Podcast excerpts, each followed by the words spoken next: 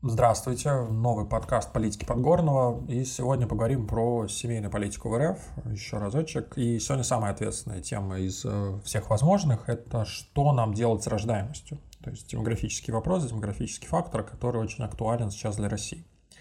Я приурочил этот э, подкаст и серию текстов э, в своем телеграм-канале Подгорнов и россияне, подписывайтесь, да, э, к Дню защитника, к Дню, к Дню защиты детей. 1 июня это был большой важный праздник, когда вот мы взрослые задумываемся о нашей ответственности перед детьми что наши действия определяют их безопасность и развитие. Это важно понимать, и это важно об этом важно думать, об этом очень важно говорить, в том числе и политикам, и общественным деятелям, чтобы это получало какую-то огласку и было такой постоянной общественной дискуссией.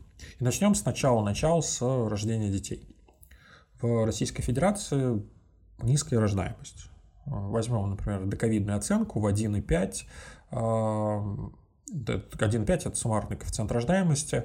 Ну, за ковид на самом деле особо ничего не выросло, хотя там были два разных противоположных прогноза, что с одной стороны будут все очень сильно рожать, и коэффициент рождаемости вырастет, а второй коэффициент, что все будут бояться, а, ой, второй Второй прогноз, что все будут бояться заводить детей, страхи негатива и неопределенности а, перед будущим а, возобладают, и, соответственно, рождаемость еще больше снизится. В итоге она осталась на на том же уровне, что есть, то есть, скорее всего, даже подросла, учитывая до этого негативный тренд на снижение.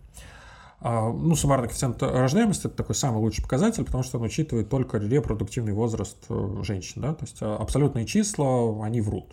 Мы это помним по бракам, я рассказывал об этом в прошлом подкасте. Иногда в СМИ появляются какие-то там рекорды по тысячам и тысячам рождений, но это совсем ничего не говорит а, о том, что демография растет, все, к сожалению, только снижается. Выше двух, вот этот суммарный коэффициент рождаемости был у нас последний раз в 89 году. После этого года никакого воспроизводства населения в наших широтах нет. То есть только убыль такая естественная. Ну, понятно, я думаю, что для воспроизводства нужно, чтобы 2 плюс было. Да? То есть больше двух э, э, женщин рожало, соответственно, э, один родитель, один ребенок, это как минимум.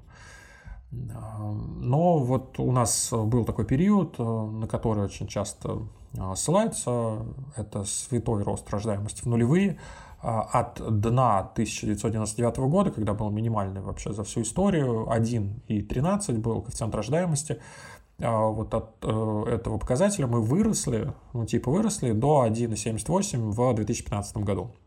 Это представили как успешный успех э, э, именно семейной политики, именно там становления какой-то общероссийской государственности. Но к сожалению, да, это все было про возрастную структуру, как я вот рассказывал, с браками, то есть репродуктивное поколение было максимальным. Ну, с браками примерно а, то же самое подходит, потому что период вступления в брак и период, а, собственно, репродуктивный возраст у женщин – это ну, примерно схожие понятия, а, схожие числа и схожие, схожие возраста. И в этом тогда в 2015, до 2015 была основная причина роста в 2015 в репродуктивный возраст вступило с 2015 года в репродуктивный возраст начал вступать вот это малочисленное поколение 90-х, и пошел резкий спад. То есть вот то, что не нарожали в 99-м, когда был минимальный коэффициент, э, выросло и стало, э, вступило в репродуктивный возраст, и, соответственно, пошел э, спад, причем резкий спад, то есть 1,5 с 1,78 вот стало в 2019-2022 годах. Хотя темпы поддержки и там всякие выплаты их нарастили э, за этот период, но вот рожают все меньше. Почему так? Э, ну, я не буду рассказывать про вот такой общий, старый, э, древний, да, там, э, переход от аграрной семьи к городской, это там конец 19 начало 20 века. Я надеюсь, что вы э, это знаете. Если это вы не знаете, то вот у меня есть там серия всяких подкастов про семью, про эволюцию нашей семьи. Погуглите, посмотрите. Я про это рассказывал не раз, не два. Высокая рождаемость аграрного типа была обусловлена высокой смертностью и натуральным хозяйством, если кратко. То есть из 10 рожденных детей до совершеннолетия доживали трое. А, там все сразу и болели, и голод, и тяжкий труд. Отсюда была высокая смертность и детей, и рожениц. А, суть в том, что рожали-то много, да, но население особо не росло. А вот потом, когда произошел промышленный переворот, и выживаемость детей стала высокой, продолжительность жизни э, у всех, да, и у взрослых, и у детей, собственно, выросла, э, пошло естественное сокращение рождаемости. То есть родитель не мог прокормить 6 детей, которые все выживали понятно почему. И поэтому сами семьи принимали решение ограничиться там, по 2, по 3, по 4 ребенка. И параллельно с этим был, был, было еще а, искусственное сокращение да, рождаемости. Оно случилось, потому что появилась контрацепция, появился контроль за зачатием, то есть исключались массовые случайные беременности. А, появились там аборты, да, такие, которые а, уже были медицинские. Не э, врачевательница, да, дала какой-то там навар, а уже что-то более медицинское, что-то контролируемое. И вот эти два фактора, то есть экономическая нагрузка на семью плюс э, возможность контролировать э, зачатие, послужили фундаментом для такого резкого сокращения рождаемости в 20 веке. То есть везде это произошло, по всему миру переход от аграрного общества к индустриальному привел к сокращению рождаемости или нормализации. А ведь э, я уже указывал, что трое из десяти доживали до 18 лет. То есть сам факт массового рождения не влиял на рост населения и на рост там, взрослого, на количество взрослого населения. Большая часть из детей умирали в младенчестве, а, половина, из, ну, там, с 10 5 умирали в э, младенчестве, из оставшихся пяти двое еще умирали там, в детском возрасте, не дожив до совершеннолетия. То есть такое себе общество, если мы берем современную оценку, когда ребенок это не утилитарное э, существо, не рабочая сила. Поэтому произошла нормализация. То есть нормализация, что до 18 лет вот, э, доживают все, и их только там 2, 3, 4, а не там 5, 6 и так далее. То есть женщина рожает детей, которые могут выжить. Женщина рожает столько детей, сколько она может прокормить и обеспечить. Сокращение рождаемости не было особой проблемой вплоть до кризисных э, показателей ниже вот уровня воспроизводства населения, то есть ниже 2.0 по коэффициенту рождаемости. А, когда вот с 6-5, э, которые были там в, аграрном, э, в аграрных обществах, все упало до 3,5, ну, то все было нормально, всех все устраивало, то есть такая хорошая воспроизводство населения, все было в порядке. Но сокращение пошло дальше, и сейчас в ходу у всех развитых и развивающихся стран уже термин низкая рождаемость, то есть ниже 2.0. А, без воспроизводства от населения, естественная убыль, и все, мы вымираем. А, о причинах, приведших вот к этой низкой рождаемости, я и попытаюсь сейчас поговорить. То есть, почему все семьи вокруг не многодетные, как раньше, и у них нет 5-6 детей, я говорить не буду. Это 20 веке было, мы это пережили, то есть у нас сейчас другая острая проблема, которая особо не сочетается с вот этой проблемой такой совсем широкой многодетной семьи. Почему такая там э, низкая сейчас смертность и почему такая высокая бездетность, э, вот это я, то есть почему такая а, низкая рождаемость, почему такая высокая бездетность, вот про это я буду говорить вот эти негативные тренды нужно проанализировать, а не копаться там в какой-то а, огромной вот этой широкой многодетности. А, про это страница перевернута, ну, условно говоря, в 1970 году все, да, то есть к, 1970 году вот этот тренд на, на попытку отскочить в многодетность сменился на тренд на то, что началась э, крайне низкая рождаемость. И вот эта низкая рождаемость – это большая проблема, она действительно важная проблема. А, скажем, тот кризис, который вот сейчас уже есть в Российской Федерации, это кризис, а, например, что мало высококвалифицированных молодых кадров при очень большой нагрузке на э, старшие возраста. То есть э, э, старших возрастов все больше, они ну, доживают и живут все дольше, а молодых специалистов, которые могут обеспечивать какой-то потенциальный доход в там, пенсионные фонды и во все остальное, и вообще в экономику, их все меньше. То есть старших возрастов у них утерян человеческий капитал, а, и получается, что ума в стране все меньше. А, вот святые нулевые, там, да, на рынке труда было а, молодых людей с высшим образованием было на 30% больше, чем вот сейчас. А к 2030 году будет на 50% больше. Да, то есть сейчас э, к 2050 будет на 50% меньше людей с высшим образованием, молодых людей с высшим образованием. А потом пойдет небольшой рост за счет того, что поколение нулевых начнет вступать в репродуктивный возраст, но нам бы дожить бы до 30 -го года и понять вообще, как э, справиться, минимизировать вот этот негатив от вот этого отрицательного падения. Почему это такая проблема? Да, прежде всего, это проблема новых технологий, то есть старое поколение, оно хуже и дольше входит в новый технологический виток. Как пример компьютеризации там, 80-х, 90-х, когда в нулевые э, уже все уже все умели, да, потому что они были молодыми. В течение 90-х, они осваивали компьютер, будучи молодыми школьниками и, соответственно, а, теми, кто поступает в вузы там, в конце 90-х, в начале а, нулевых, а взрослые, которые получали образование где-то там еще в 80-х, они осваивали э, это уже в будучи в достаточно взрослом возрасте. Да, то есть это был у них как такой добавочный специальный человеческий капитал, и с этим было не все просто, потому что на это организации должны были тратить большое количество ресурсов, а ну, не все могли себе это позволить. Да? А темпы технологических апдейтов, они в 90-е уже были значительные, в нулевые стали высокие, там в десятые стали высочайшие, а дальше еще а, быстрее и быстрее все это будет, и даже там внутри одного поколения уже формируется новый технологический виток. Да? То есть зумеры э, уже в чем-то сейчас отсталые по сравнению с постзумерами, там, рожденными в десятые. Да? То есть 18-летний россиянин э, родом из 2010 года в 28 году когда ему будет, собственно, 18 лет, э, он будет более высококвалифицирован, чем современный айтишник вот из 2022. Почему так, я уже как-то рассказывал, э, когда описывал тоже человеческий капитал в РФ.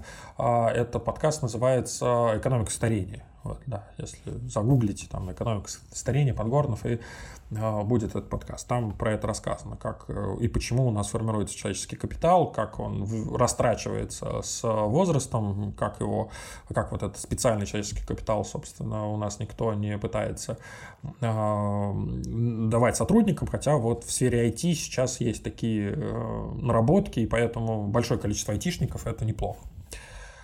А, вот, в общем, у нас высшее образование, период 5 лет после него, это лучшие годы жизни человеческого капитала и максимальный потенциал в массовом варианте. Да, то есть э, после этого в массовом варианте идет сокращение. Кто-то развивается, да, какие-то люди, они приобретают опыт, становятся более опытными, чем молодые и так далее. То есть у них э, улучшается их э, качество, приобретается специальный человеческий капитал, но рынок труда у нас не настолько жирный, да, не настолько он а, не столько много организаций, которые могут развивать своих сотрудников и постоянно а, давать им все больше и больше денег, потому что, ну, как бы, а, если у тебя много сотрудников, да, которые должны через там 5-10 лет зарабатывать больше и больше денег, то в экономике должно быть больше и больше денег, да, то есть у нас как бы ограниченное количество денег, соответственно, ограниченное количество высокооплачиваемых или даже там среднеоплачиваемых специальностей, соответственно, а как бы выходного материала в виде там людей с высшим, с высшим образованием населением, и его там стабильно, да, например, тысяча человек, да, и вот из них а, только 500 может а, претендовать на средний высокий доход, а остальные 500, они с возрастом теряют свой человеческий капитал, теряют с доходами, и там к 40-50 годам у нас в России идет там западение резкое а, зарплаты, соответственно, вот основная часть, получается, растрачивает человеческий капитал, зарабатывает все меньше. Поэтому рождаемость так хорошо для экономики, чтобы молодых было постоянно больше. То есть много человеческого капитала в лучшем виде. Да? То есть туда вот, э, если у тебя много выпускников э, вузов, да, э, можно как чернозем садить инвестиции и взлетит, да, что сейчас пытаются делать с IT-поколением. Назовем так. А, но у нас сейчас, вот, к сожалению, все только сокращается, то есть минимальное количество выпускников истории, поэтому хоть надо обязательно что-то с ним сделать. То есть максимально в них вложиться и вот, да, минимальное количество людей с высшим образованием.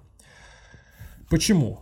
Да, вернемся все-таки к теме, так мы куда-то немножко отвлеклись. А почему россиянки а, не нарожали нам детей? Такой вот острый вопрос.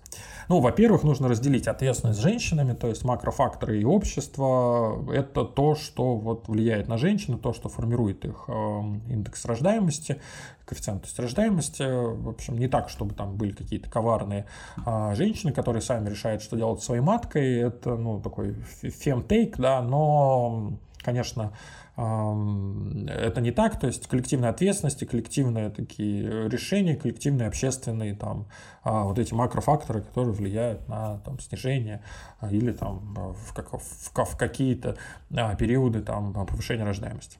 Это первое. Да? Во-вторых, собственно, низкая рождаемость, она не соответствует действительным устремлениям отдельных индивидов. Это тоже очень важный тезис, потому что желание иметь ребенка, там, или даже двух или трех, и возможность иметь двух или трех детей, это, эти два понятия, желание и возможность, они вступают в конфликт.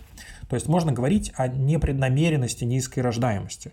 Мне кажется, что вот это вот очень важный фактор, о нем редко говорят, хотя, в принципе, обо всем, о чем я сейчас говорю, очень редко, а, это кто-то редко озвучивает, но, в общем, этот фактор вот непреднамеренности, он снимает психологическую нагрузку, что кто-то конкретный, там, конкретная женщина, конкретный мужчина или конкретная там пара, они виноваты перед обществом. То есть э, эта непреднамеренность, она не ведет э, к бездетности, она, наоборот, позволяет осознать, что твое желание требует активной реализации. То есть тебе мешают какие-то внешние факторы, но ты можешь справиться, а если ты не справишься, то все понимают, почему это случилось, потому что, ну, как бы тяжеловато, да, то есть просто так не, не рождается ничего.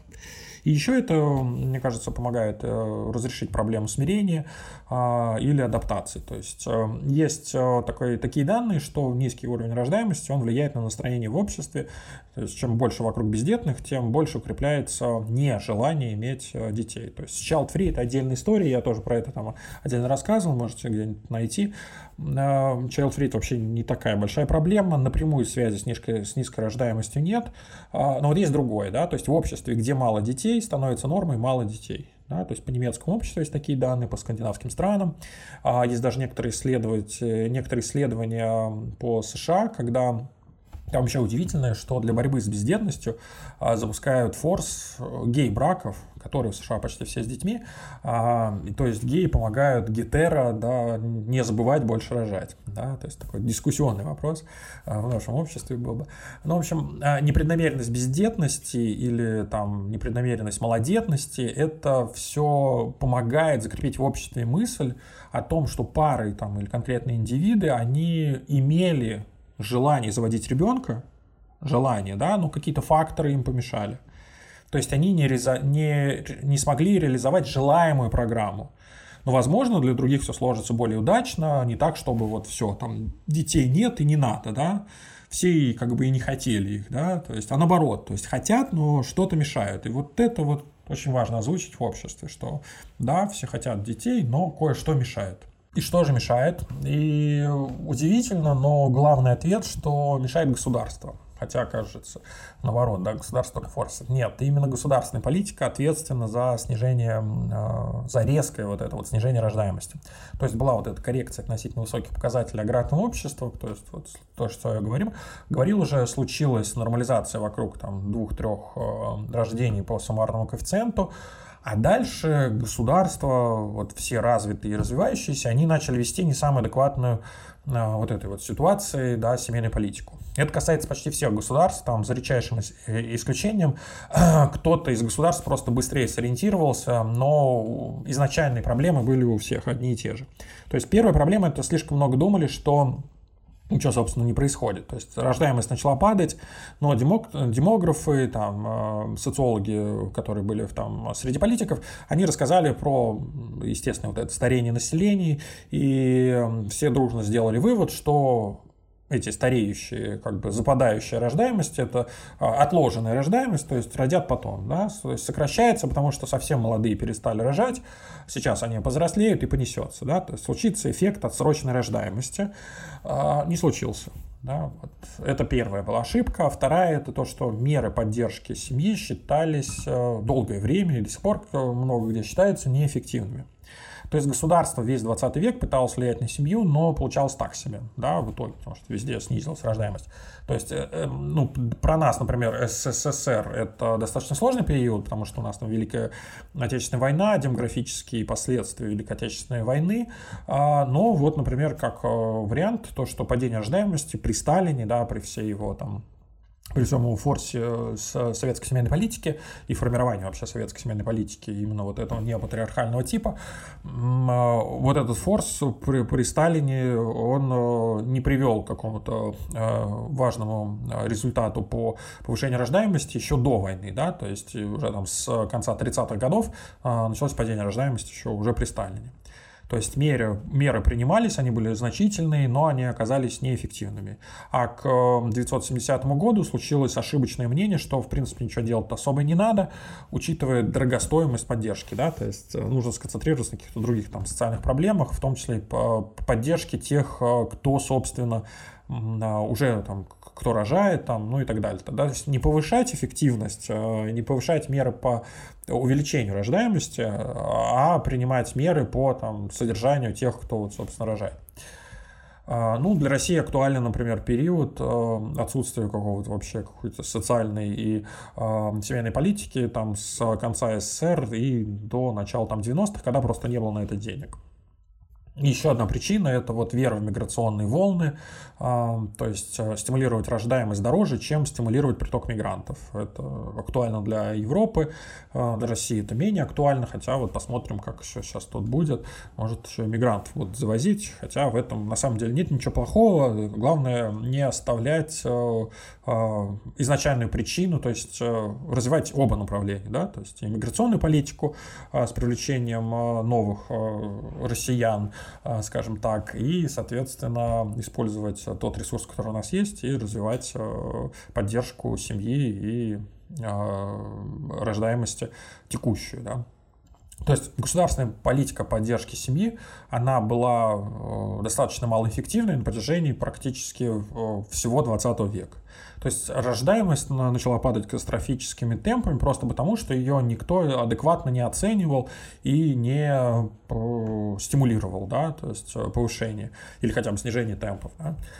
И вот две группы факторов повлияли на резкое снижение рождаемости в конце 20-го, начала 21 века. Это первый фактор, это переход от индустриальности к постиндустриальности. А, ну, я тоже про это очень часто и много говорю. Некоторые исследователи называют это еще переходом там, от общества всеобщего благосостояния к обществу там, нового капитализма а, или там, а, период а, экономического дерегулирования. То есть разные терминологии примерно про одно и то же. То есть, что это такое? Это был там свободный поток капитала, развитие международной торговли, ослабление вмешательства государства в экономику, то есть перераспределение там, социального обеспечения от государства к работодателю. А, вот это, ну, это сумма факторов, которые там, привели а, экономику в новый а, этап. Для нас же важно, что рынок труда и доходность, они изменились, потому что рынок труда и доходность – это непосредственно то, что непосредственно влияет на семью и, собственно, рождаемость от устойчивых карьерных биографий к вариативности все сменилось, к мобильности трудовых биографий. То есть э, спад промышленности произошел, в котором, соответственно, можно было выстраивать э, такую устойчивую карьерную биографию. Стал рост сектора услуг, в котором как раз вариативность всякая. А затем еще там рост доли там, четвертичных секторов экономики, типа там IT, вот этой всей высокотехнологичной базы. А, трудовые стратегии стали краткосрочными, направленными на быструю прибыль. Да? То есть а, трудовые договоры стали вариативными, когда они заключаются, перезаключаются. То есть условия труда, там, графики труда, все это персонализировалось. А, ну, это как бы имело массу своих преимуществ. Да? Нельзя говорить, что это все плохо, то есть это массовое преимущество, и человек, соответственно, с этой персонализацией может добиться гораздо большего. Но вот вся вот эта гибкость трудоустройства, назовем это так, она повлияла на семью. А, потому что семье важно, чтобы ты понимал, что будет там через 10-20 эм, лет, а в новой модели ничего особо не понятно. То есть можешь зарабатывать миллионы, а можешь попасть под сокращение, какой-нибудь неудачный стартап, не взлететь и все. То есть вот этот новый капитализм, он очень щедро награждает, но и дико пробивает, если что-то не так. И в среднем получается, ну, так себе, да. И э, причем же здесь дети, да? То есть общество становится менее актуальным, как вот единые целые, какие-то тренды влияния на общество как единое целое, оно больше особо не работает, да? То есть все хотят что-то под себя, все хотят что-то свое, Поэтому ответственность за вот необходимость рожать и под, э, поддерживать общество, она снижается. То есть альтруизм, сам чувство альтруизма э, снижается, когда ты рожаешь ради того, чтобы ну, было много вот, россиян, да, то есть экономика росла за счет э, того, что ты добавил в него нового, вырастил, там, образовал э, нового экономического агента. Да, то есть э, во многом э, это все также произошло за счет э, потери чувства самоопределения. Да, то есть женщина, например, спрашивает себя, кто я в современном мире. Да? Вот ей хочется ребенка, она такая, кто я, да? то есть чем я занимаюсь, да? какое у меня самоопределение. То есть раньше как-то было проще, ну, я там была инженером, и как-то понятно было, была там, не знаю, э, с сотрудницей РЖД, там, ну, путейщ, путейщицей, и вот тоже было понятно, что она всю жизнь, вот эта ее карьерная биография будет всегда, поэтому ей не страшно было рожать, она как бы понимала, что вот и ее последующие А сейчас там маркетолог, да, такая родила, там маркетолог международной организации. Она вот сейчас да, собирается рожать или там родила а, и думает, вот буду я рожать второго или нет. А вот как бы меня так недавно сократили, да, то есть моя вся карьера в международных организациях, хоп, и рухнула. То есть слишком много негатива вокруг, слишком много каких-то отрицательных биографий, слишком много падений дохода. А, то есть прошла вот эта эпоха а, стабильности, а, вот этой индустриальной стабильности, когда был пусть э, небольшой доход, пусть небольшие какие-то ресурсы, но они были вот стабильные и постоянные без каких-то там было открытых карьерных перспектив, то есть путейщица, она всю жизнь э, оставалась путейщицей, но копеечку свою платили, да, то есть, а ребенок это же иждивенец, то есть это как раз тебе нужно постоянно быть уверенным в том, что у тебя в течение там 18-20 лет будет какой-то доход. И в какой-то период, э, если ты вот сейчас думаешь о том, что тебе будет не хватать, э, то это страшно. Получается, что э, поколение сейчас риска, а не уверенности. Да? Вот так можно это охарактеризовать. Причем еще вот эта вот неуверенность, она становится личной. То есть это не общество ответственно за твой успех или неуспех, а ты сам. И это такой тоже прессинг э, социальный, поэтому, как мне кажется, поэтому во многом там э, многие женщины находятся под еще психологическим э, прессингом, добавочным ко всему того, что у них и так есть, поэтому им достаточно тяжело. И кажется, что ничего хорошего в этом вот обществе, я сейчас так да, рассказал про это общество модернизации, постиндустриализации, и кажется, что ничего хорошего в этом нет. На самом деле, конечно, много всего, и положительные стороны, они доминируют. То есть весь, весь наш уровень развития благодаря вот этой постиндустриализации. То есть индустриальность, она имела свой предел развития, а дальше пошли перемены эволюционный. Иногда, особенно вот в современной России, плоды модернизации приписывают к индустриализации. Да? А, но это такое, как мне кажется, от э, интеллектуальной лени. А, конечно же, а, даже уже там полет э, Гагарина в космос и первые спутники можно рассматривать как первичный фактор вот этих новых постиндустриальных амбиций. То есть индустриальное общество, но уже в Советском Союзе начала становиться постиндустриальным благодаря тому, что вот, там, мы полетели в космос, мы там, э, захотели того, э, что можно было и не делать, да, то есть можно было продолжать там строить заводы первого э, нулевого и первого цикла, и как бы в обществе все более-менее было стабильным.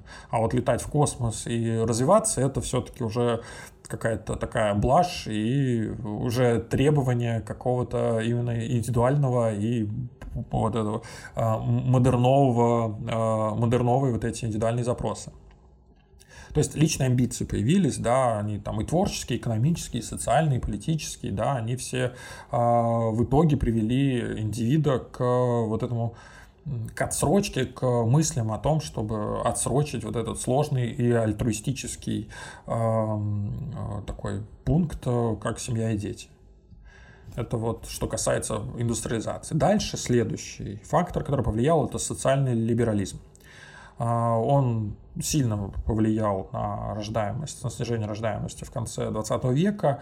Ну, я про него, по сути, уже немножко рассказал, то есть произошла вот эта переоценка ценностей, да, то есть большая, большая либерализация случилась, да, не жесткий нуклеарный тип, когда мужчина добытчик, женщина там хозяйка, мать, а вариативность э, семей, вариативность всяких э, семейных конструкций, случилась индивидуальная настройка, ограничений внешних стало меньше, а, рынок труда там, например, вырос, и там женщина смогла выйти на этот рынок труда. Там, да, для России, например, актуально, что к там, 74 или 78 году, точно не помню, но примерно вот к этому году, например, женщина получала высшее образование уже больше, чем мужчина, и, собственно, с, с, с этого времени тренд это сохраняется, да, то есть женщина на рынок труда выходит лучшими специалистами, чем мужчины, да, с 70-х годов. А наш феминизм победил еще, еще тогда.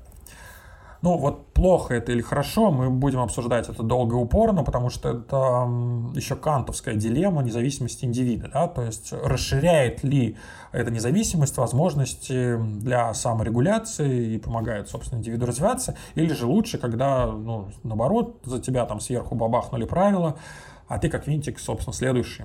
То есть у винтика у него же нет никакой ответственности за действия, потому что их там определяет, например, государство или там церковь там, в прошлой эпохе ты просто выполняй и все, да. А у социального либерализма у них, э, у него, то есть формируется уже ответственность на индивиде, да, то есть тебе дали независимость действий, там, рожать и не рожать, да, но вот с тебя есть спрос, и, соответственно, и ты сам себя будешь спрашивать, да.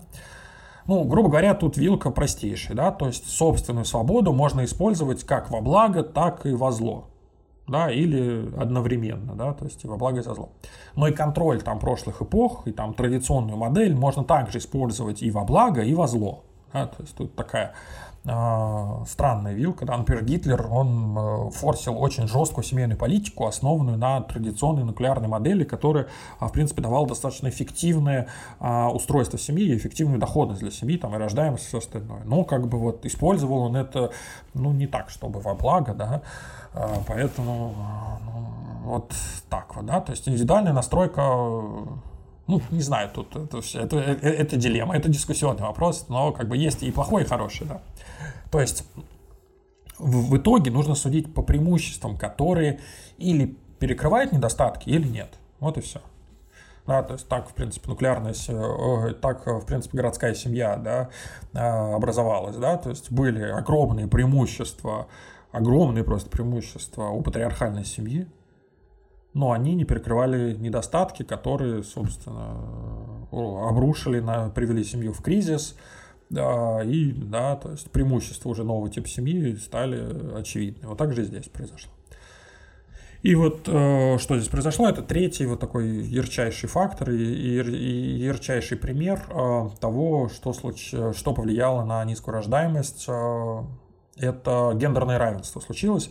А, то есть я вот имею в виду, что гендерное равенство – это как раз вот этот э, фактор, который э, по преимуществам перекрывает недостатки. И недостатки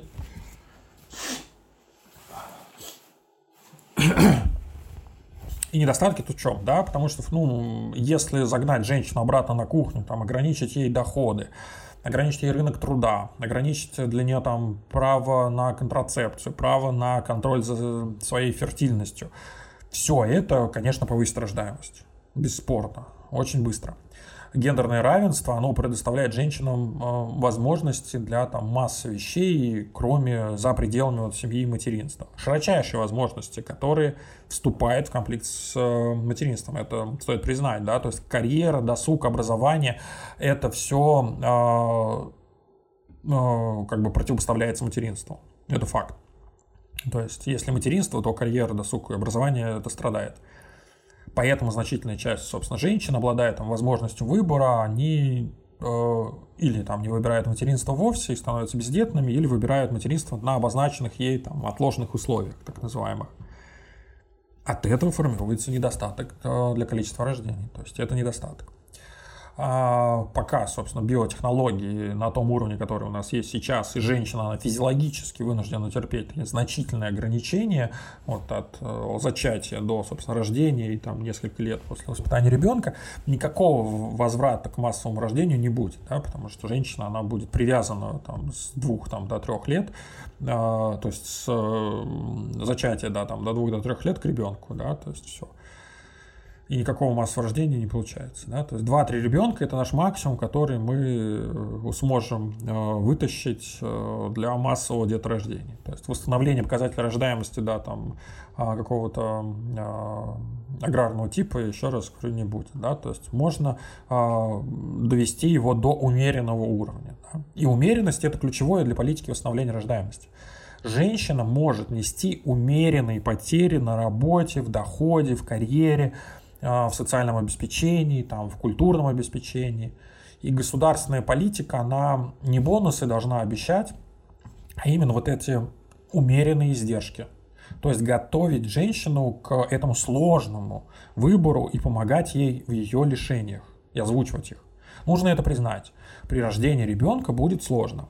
И дальше будет не легче. Да? Так было всегда.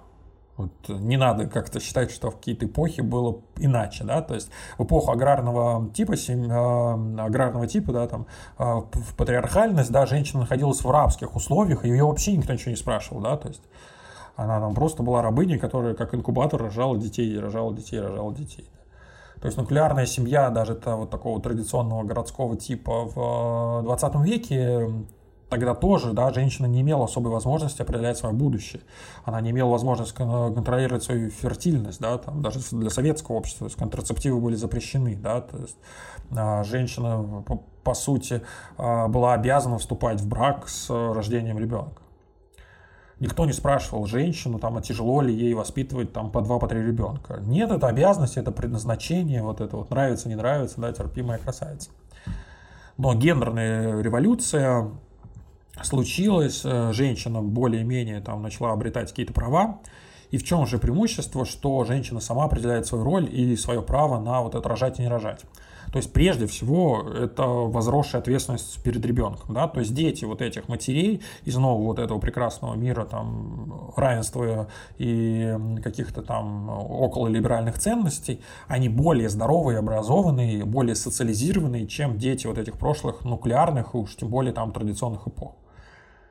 Если нам нужно просто количество детей, как какой-то там пунктик, да, то да, можно обратно в аграрный мир, и у нас будет высокое количество рожде, э, э, рожде, рождений, но там 5-6 подростков будут э, работать в поле там из да, 10 рождений, да, то есть какая-то часть будет умирать, там к 18 годам останется 2-3, да, то есть их просто не на что будет содержать, и женщина физически не вывезет, ну, вот эту всю конструкцию, да, то есть 5-6 детей, так не, не бывает, да, то есть в, в массовом варианте это надо, собственно, загнать женщину куда-то на кухне, и она там будет вот, сидеть только этим заниматься, и то желательно еще там какая-то поколенческая семью сохранить, да, чтобы бабушки и дедушки помогали. Но это как-то вот в современном мире это уже не работает, потому что это уже все разлетелось, да. А у нас как бы есть другой вариант, это свободный выбор, а, что у нас женщина может там сейчас там содержать ребенка и одна, и поддерживать отношения там с отцом, там при любых там раскладах, а, разводов и всего остального. То есть массово может происходить именно этот адекватный вариант, то есть когда женщина рожает с пониманием, что ей предстоит, и она готова к этой ответственности, она ответственна за риски и не перекладывает их там на других, на общество, на государство и тому подобное. Это преимущество, да, еще раз, да, потому что что нам нужно от ребенка, вот к первым абзацам, да, там, то есть нам нужен здоровый, образованный э, индивид, который сможет вот вывозить потребности экономики 21 века не обольщайтесь, что у нас там вот сейчас в, именно конкретно этот период, там, например, экономика откатилась в индустриализацию и пошел размен вокруг, вот, казалось бы, вот этого отката к обществу благосостояния.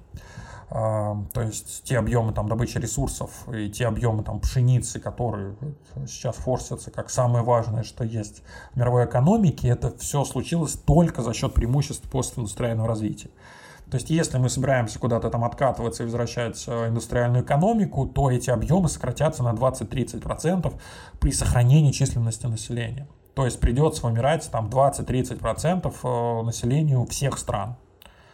Вот, это если мы будем считать, что индустриальная экономика, она вот вернется, и главное это там количество нефти, стали и зерна. Ну вот как бы по современное количество нефти, стали и зерна, оно уже вот в, в, в нем уже включено постиндустриальное развитие. Да? То есть нам пока придется откатиться на объемы там 30-х, 40-х годов, которые были незначительны. Поэтому все нормально, да, то есть мы развиваемся, и вся борьба вокруг того, кто быстрее и удачнее будет постиндустри... постиндустриализирован, да, это, если иметь в виду там современный вот этот сырбор в, геополи... в геополитике. Еще одна деталь про гендерное равенство – это, собственно, независимость э, или семья, да, то есть э, парадокс такой. С одной стороны, женщина э, стала более независимой в выборе. С другой стороны, семья по дефолту – это ограничение, да, то есть роль жены и матери – это ограничение. И как же преодолеть вот этот конфликт? С одной стороны, остаться независимым, а это нужно, ведь там независимость помогает быть более успешным и актуальным на рынке труда, более, больше зарабатывать, защитить себя от э, возможных рисков, а для женщины все-таки риски при разводе, при потере там, э, работы, при потере, при потере работы, там, при потере трудоспособности, они выше из-за того, что ребенок при, прежде всего на ней, плюс там а, всякие еще варианты с а, ограничением дохода, да, то есть важно быть независимой и успешной, да, для женщины это более важно, чем для мужчин. С другой стороны же, да, нужно выстроить долгосрочные отношения и вот решиться на этот альтруизм в виде поддержки иждивенства и рождения детей. Как это сделать? А, то есть в прошлой эпохе зарегулирование вот это вот все шло за счет общества и государства. То есть роли ограничивались и все, да, то есть э, жена это одно, мать это там вторая роль, там, да, мужик там добытчик, ребенок в семье он тоже ограничивался, там воспитание там до определенного там периода а, воспитание шло через общественные какие-то нормы, никаких там индивидуальных штук не было. Ну, там, как пионерия, да, там, октябрят и вот это все. Это вот, кстати, да, в предыдущем подкасте я примерно рассказывал, как это все вернуть, да. Все достаточно просто и понятно было. Никаких прорывов не было, но такое общество имело потолок развития, а, такой средний индустриальный уровень, как называют это исследователи. Но у нас как бы уже вот другая да, перспектива, у нас айфоны. Что же нам делать в 21 веке? И странный тезис, да, я э, к нему э, так вас все подводил. А, единственный способ, как э, повысить как помочь женщине, это ждать, ей ждать помощи от государства, как это ни странно, да, то есть поддержки, государственной поддержки, то есть семейной политики, направленной на поддержку рождаемости, да, то есть женщина я говорю больше про нее, потому что, собственно, ей рожать, вот, как я говорю, уже риски выше. Она должна чувствовать поддержку в обоих направлениях. От государства, имею в виду. И реализация ее индивидуальной программы, и, и, и помощь в том, чтобы стать более независимой, и реализация ее умеренных вот этих издержек в создании семьи и родительстве. То есть только так, и то, и то. Когда государственная политика выбирает что-то одно, она проигрывает. Это уже доказанный факт. Э, масса исследований есть с там, нулевых э, годов. Э, даже вот, в принципе, наша государственная политика, которая поддерживает только традиционную модель семьи, она как бы вот э, проигрывает, да, потому что рождаемость все снижается, снижается. Да. Хотя еще вопрос, что такое вообще традиционная семья в Российской Федерации в 2022 году, я про это вот очень много тоже говорю. Нагрузку на, нагрузка на женщину, она очень высокая. А, на обоих партнеров сейчас, в принципе, достаточно высокая нагрузка в 21 веке. То есть, поэтому уверенность должна быть и в том, что экономическая поддержка государства будет стабильной и адекватной, то есть в виде там, выплат, э, каких-то отчислений, и в том, что государство может создать институты для, для реализации вот этих личных желаний и устремлений, а, прежде всего женщины, но и там, соответственно, ее партнера. То есть критериями в пользу рождения ребенка должны стать а гарантии личных свобод в купе с экономическими перспективами, и б. социальная поддержка государства путем там, традиционных выплат и предоставления льгот.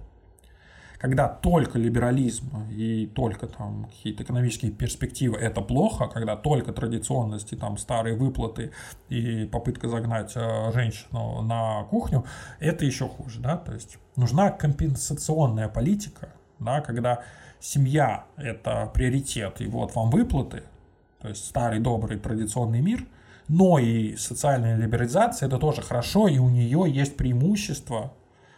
Поэтому мы можем э, помочь, да, там создать семье какую-то удобную для нее концепцию отношений и условий труда, чтобы все члены семьи могли реализовывать вот этот свой личный потенциал. Это очень важно. То есть я приводил примеры, как это а, может быть реализовано, там не раз в своих каких-то выступлениях. А, например, налоговая политика для женщин, да, то есть снижение налогов для матери там, первого ребенка.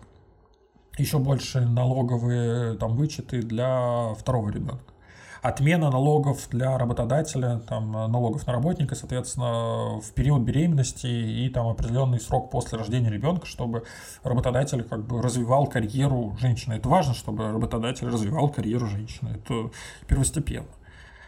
То есть льготные проценты по вкладам для молодых семей, это тоже обязательно, потому что нужно поддержать развитие дохода и, собственно, поддержать накопление дохода у населения, да, то есть ту самую реализацию индивида, ее там возможности э, в будущем, да, то есть никакие выплаты не заменят доходность семьи, это э, очевидный факт, то есть единственный действенный способ экономически поддержать семью – это увеличить доход взрослых членов семьи. В случае женщины умеренно сократить ее доход э, в период, собственно, первичный период от зачатия до там, 1, там, 2, 3 лет. То есть это рецепт стабилизации ситуации с рождаемостью в Российской Федерации. Таким образом мы не будем дальше падать и сможем перейти к следующей задаче. А это от резкого снижения перейти к умеренно низким показателям рождаемости. То есть, да, вот главное вот это еще понять, да, никаких шапкозакидательских настроений что вот-вот там рванет рождаемость, там в 30-е годы сейчас, да, там собираются рвануть рождаемость. Нет, нужна работа над снижением и сокращением. То есть такова реальность для всех развитых, развивающихся стран. Если бы мы признали вот это э, вот эти западения, да, там снижение сокращений 20 лет назад, то мы бы жили там в условной Франции который почти 50 лет проводит разноплановую государственную политику там, поддержки семьи и имеет высочайший э, для развитой экономики коэффициент рождаемости в 1,8 да, в 2022 году, 1,8 да, для развитой экономики. То есть это э, шикарные, шикарные показатели, к которым нам нужно обязательно стремиться. Спасибо, что послушали. Будем еще говорить про семью и про ожидаемость подписывайтесь на подкаст, подписывайтесь на канал Подгорнов Россияне, ищите там какие-то старые подкасты тоже в интернете. Большое спасибо.